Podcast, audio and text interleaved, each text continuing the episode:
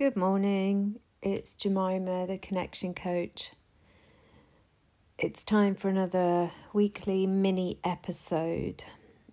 Um, this week's episode is inspired by something I just created over on Instagram, um, which was basically called a connection audit. Um, and it's five questions that you can ask yourself to give yourself an idea, a really honest idea about whereabouts you are on the scale of being ready for the kind of relationship that you say that you want. And it works whether you're in a newish relationship or whether you're single. And I just wanted to focus on one of those points today, and it's about communication and specifically clarity of communication. Um, oh, by the way, if you want to have a look at that on Instagram, you can find me at the real Jemima House. Um, yeah, communication. So there was something years ago I did a training in NLP, and one of the premises or concepts, or I don't know what you call them, but one of the NLP things is that the meaning of the communication is the response you get. And it took me such a long time to get my head around that, to understand what that meant. And years later, years down the line, I've come to the understanding that you can basically tell whether you've done a good job of communicating what you mean by how the other person is responding to you. So you get to check in, like whether they've got you or not. And of course, it's always good to check in actually with them. Like, you know, did you, what did you understand that I meant? But also, there's an intuitive hit you can get um, by how somebody responds. And there are basically a couple of reasons why we don't communicate clearly with somebody else, especially when we're in very close relationship with them. And the first one is the easiest one to solve, so I'm going to do that one first. And the first one is that maybe we just don't have the skills.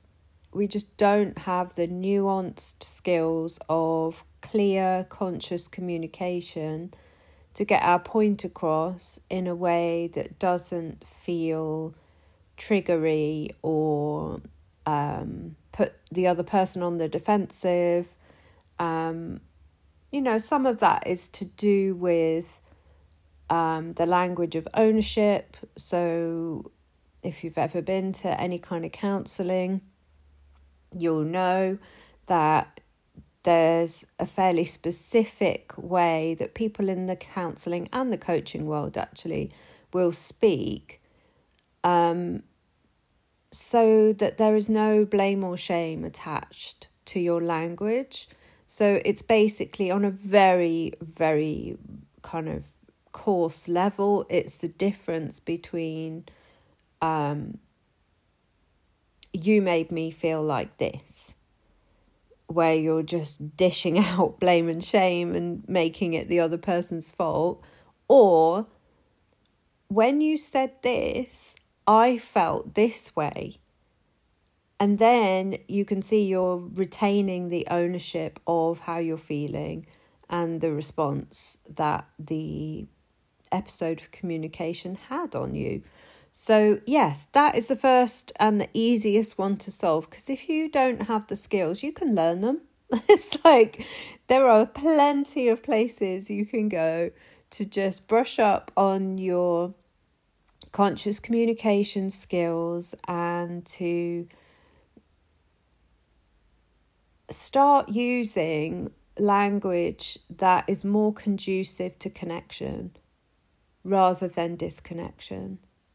Now, that doesn't mean to say that you're always going to get it right, or that even when you're being careful with your language, that someone else won't get triggered. Like, that's that's just not realistic. But what you can do is just make sure that you are doing everything in your power to be a really good communicator. Okay, the second reason why people sometimes don't communicate clearly is because they aren't able to be honest yet about how they really feel. Now, this is usually um, a case of them not being able to be honest with themselves yet, first, and then, of course, they're not going to be able to be honest with you either. And whether that's because they have fear of being rejected or abandoned or being um, or causing conflict it can be so many reasons but it's basically it's usually an inner child part that is at work when we know we have something to say but we don't quite feel brave enough to say it or we or we are kind of hiding from it. We're getting a little bit delusional about oh it's not that important or the other person doesn't really need to know um, or just distract ourselves and go do something different this one is slightly more tricky to solve because it requires going a little bit deeper into, well, what actually is your truth and what's in the way of that? You know, where where are you hiding from what's true for you and what are you making it mean about yourself that this thing is true? And then what is it you're afraid of? When you communicate this to somebody else. I mean, at the most core level, all humans have a very intrinsic fear of being rejected by the tribe. It's ancient. And this is why we we want to be liked, we try to fit in.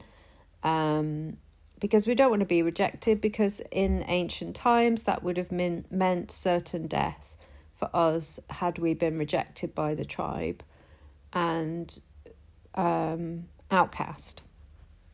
So we still do have that in our biology, and it sometimes does affect us, but sometimes it gets really distorted and turns into all kinds of behaviors that just really don't help people pleasing, um, fawning, um, different different kind of dysfunctions that our brain is making us do because it wants to keep us safe.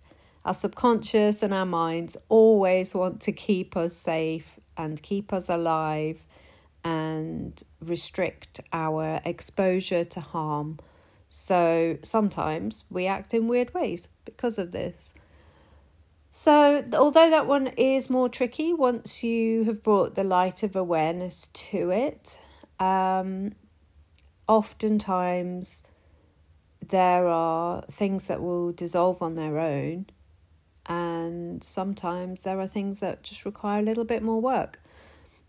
Obviously, the more attention you can pay to your communication capabilities, the easier time you will have of it connecting with other people, and especially in love relationships, which are maybe uh, the trickiest of all because when we care so much and then we um, are invested and it feels like we have more to lose if we get it wrong.